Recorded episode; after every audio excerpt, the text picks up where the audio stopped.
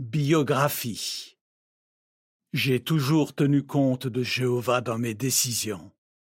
Par Dia Yazbek. Par une belle matinée de 1984, je me rendais au travail.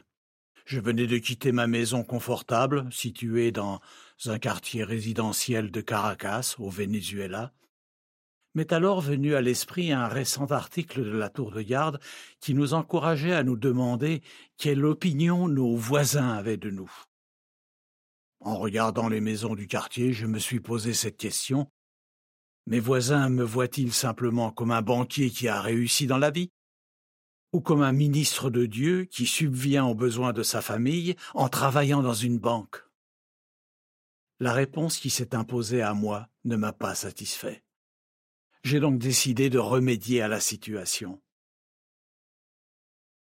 Je suis né le 19 mai 1940 à Amioun, au Liban. Quelques années plus tard, ma famille s'est installée à Tripoli. J'ai grandi dans une famille unie qui aimait Jéhovah. J'avais trois sœurs et un frère, et j'étais le cadet. Pour mes parents, gagner de l'argent n'était pas le plus important. Notre vie était centrée sur l'étude de la Bible, les réunions chrétiennes et la prédication. Il y avait plusieurs chrétiens ouins dans notre assemblée. L'un d'eux, Michel Abou, dirigeait ce qu'on appelait l'étude de livres. Il avait découvert les vérités bibliques à New York et il a été le premier à prêcher au Liban au début des années 1920.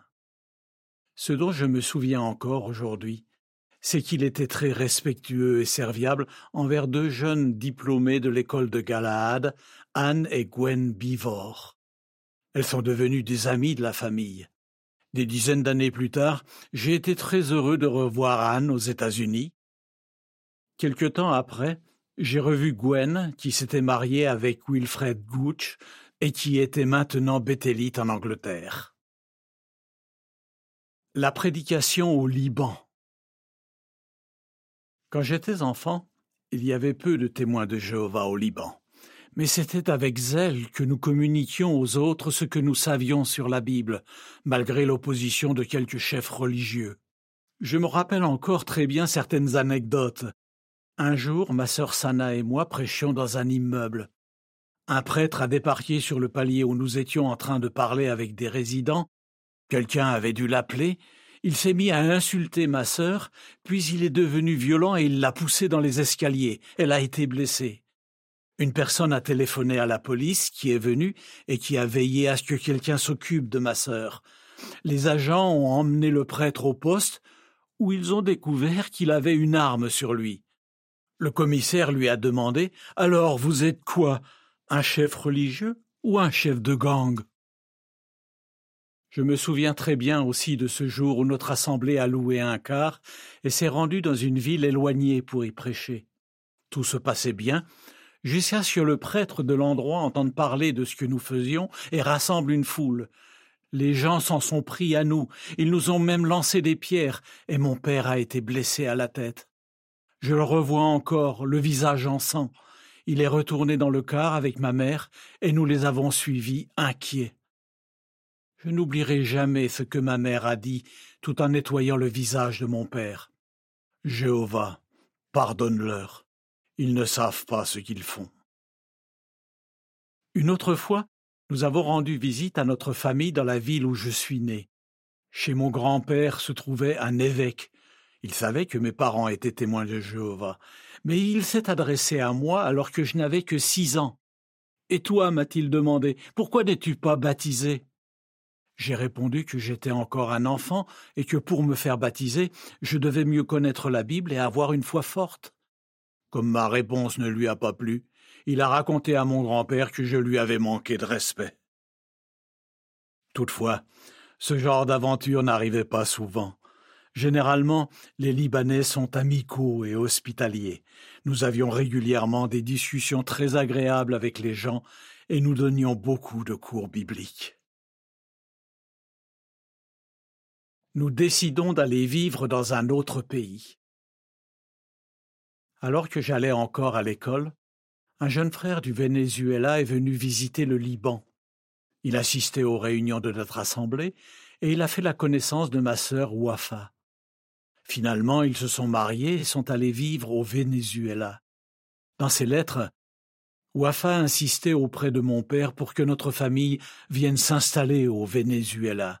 Nous lui manquions beaucoup. À force d'insister, elle a réussi à nous faire déménager.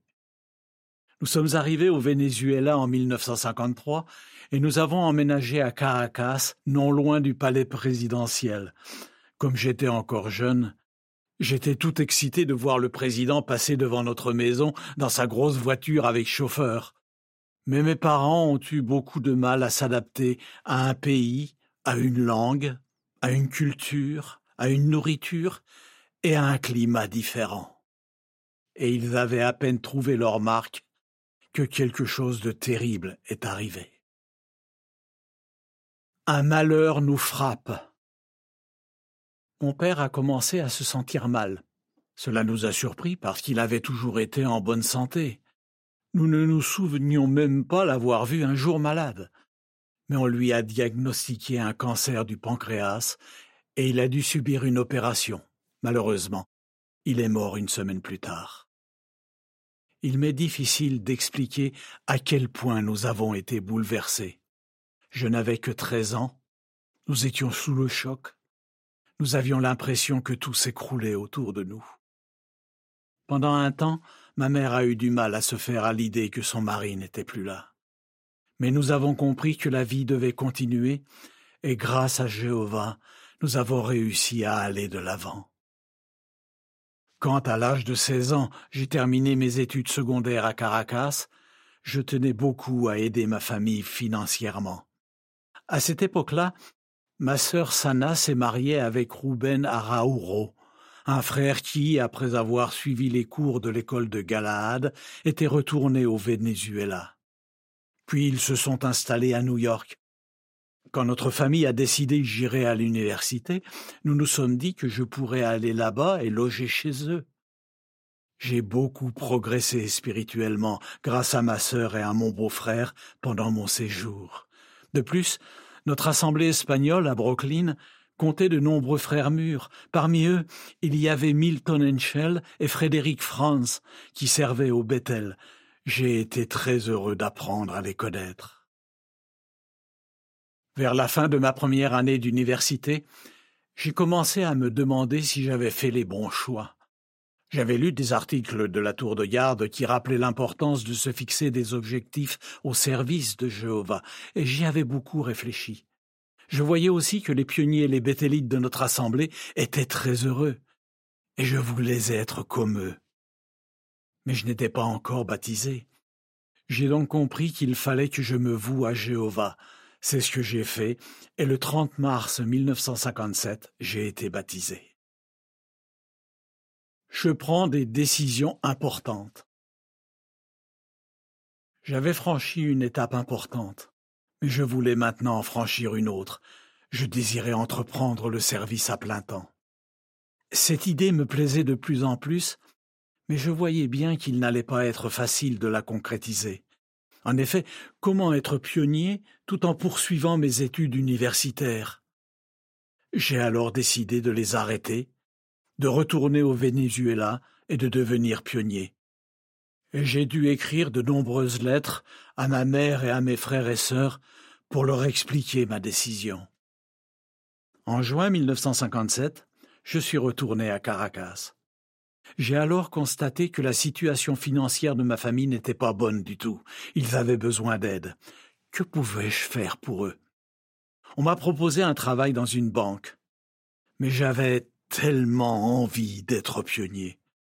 Après tout, c'est pour cette raison que j'étais revenu au Venezuela. J'ai donc décidé de faire les deux.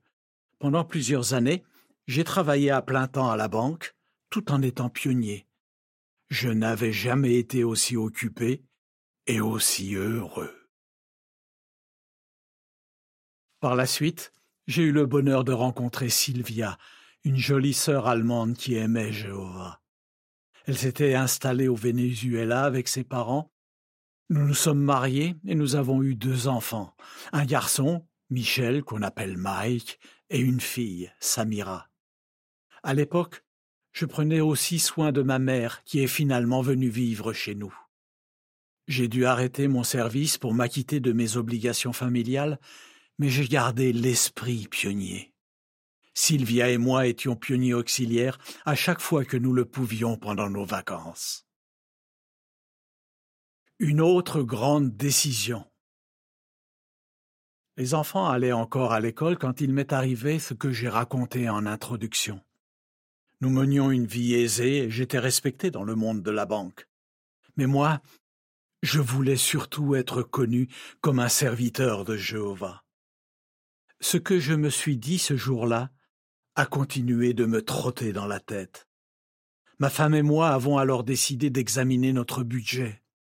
Si j'arrêtais de travailler à la banque, je recevrais une prime de départ conséquente. Nous n'avions pas de dette, et nous étions prêts à simplifier notre vie. Nous avons calculé que cela nous permettrait d'avoir assez d'argent pour vivre pendant un bon moment. Il n'a pas été facile de prendre cette décision, mais ma femme et ma mère l'ont soutenu de tout cœur. J'ai ainsi pu de nouveau servir Jéhovah à plein temps. Je débordais de joie, la voie semblait libre, mais une surprise nous attendait. Une agréable surprise. Un jour, notre médecin nous a annoncé que Sylvia était enceinte. Quelle surprise et quelle joie. Mais voilà, j'avais pris la décision d'être de nouveau pionnier. Alors que faire? Nous avons rapidement accepté l'idée de redevenir parents et nous avions hâte de voir notre famille s'agrandir. Mais mon objectif de servir Jéhovah à plein temps était-il toujours réalisable? Après avoir reconsidéré la question, nous avons décidé de faire ce que nous avions prévu au départ. Notre fils Gabriel est né en avril 1985 mais en juin de la même année, j'ai démissionné et je suis redevenu pionnier permanent. Plus tard, j'ai été nommé membre du comité de la filiale. Cependant, le Bethel se trouvait à 80 kilomètres environ de Caracas. Je devais donc faire ce long trajet deux ou trois jours par semaine. Un autre déménagement. Le Bethel était situé à La Victoria. Pour nous en rapprocher, nous avons décidé de nous installer dans cette ville. Cela était un grand changement pour nous. Je ne remercierai jamais assez ma famille pour son esprit de coopération qui a grandement facilité les choses. Ma sœur Baa a accepté volontiers de prendre soin de ma mère. Mike était marié, mais Samira et Gabriel vivaient encore avec nous. En s'installant à la Victoria, ils ont accepté de s'éloigner de leurs amis. Ma femme Sylvia a accepté de quitter une capitale animée pour aller vivre dans une petite ville. Et nous avons tous dû nous adapter à la vie dans une maison plus petite. Notre déménagement a vraiment impliqué de grands changements. Toutefois, par la suite, notre situation a de nouveau changé. Gabriel s'est marié et Samira a trouvé un logement. Ensuite, en 2007, Sylvia et moi avons été invités à devenir bétélites, et nous le sommes toujours aujourd'hui. Mike, notre fils aîné, est ancien, et il est pionnier avec sa femme, Monica. Gabriel aussi est ancien, et il vit en Italie avec sa femme Ambra. Samira, en plus d'être pionnière, était les volontaires pour le Bethel. Je referai exactement la même chose. Dans ma vie, j'ai dû prendre de nombreuses décisions importantes. Mais je n'ai aucun regret. Je reprendrai les mêmes décisions aujourd'hui. Je suis très reconnaissant à Jéhovah de toutes les tâches qu'il m'a confiées à son service. Au fil des années, j'ai compris qu'il était essentiel d'entretenir des relations étroites avec lui. Que les décisions que nous ayons à prendre soient grandes ou petites, il peut nous donner la paix qui dépasse tout ce que l'on peut comprendre. Philippiens 4, versets 6 et 7. Sylvia et moi sommes heureux d'offrir un service sacré à Jéhovah au Bethel, et nous avons le sentiment qu'il a béni nos décisions, parce que nous les avons toutes prises en tenant compte de lui. Fin de l'article.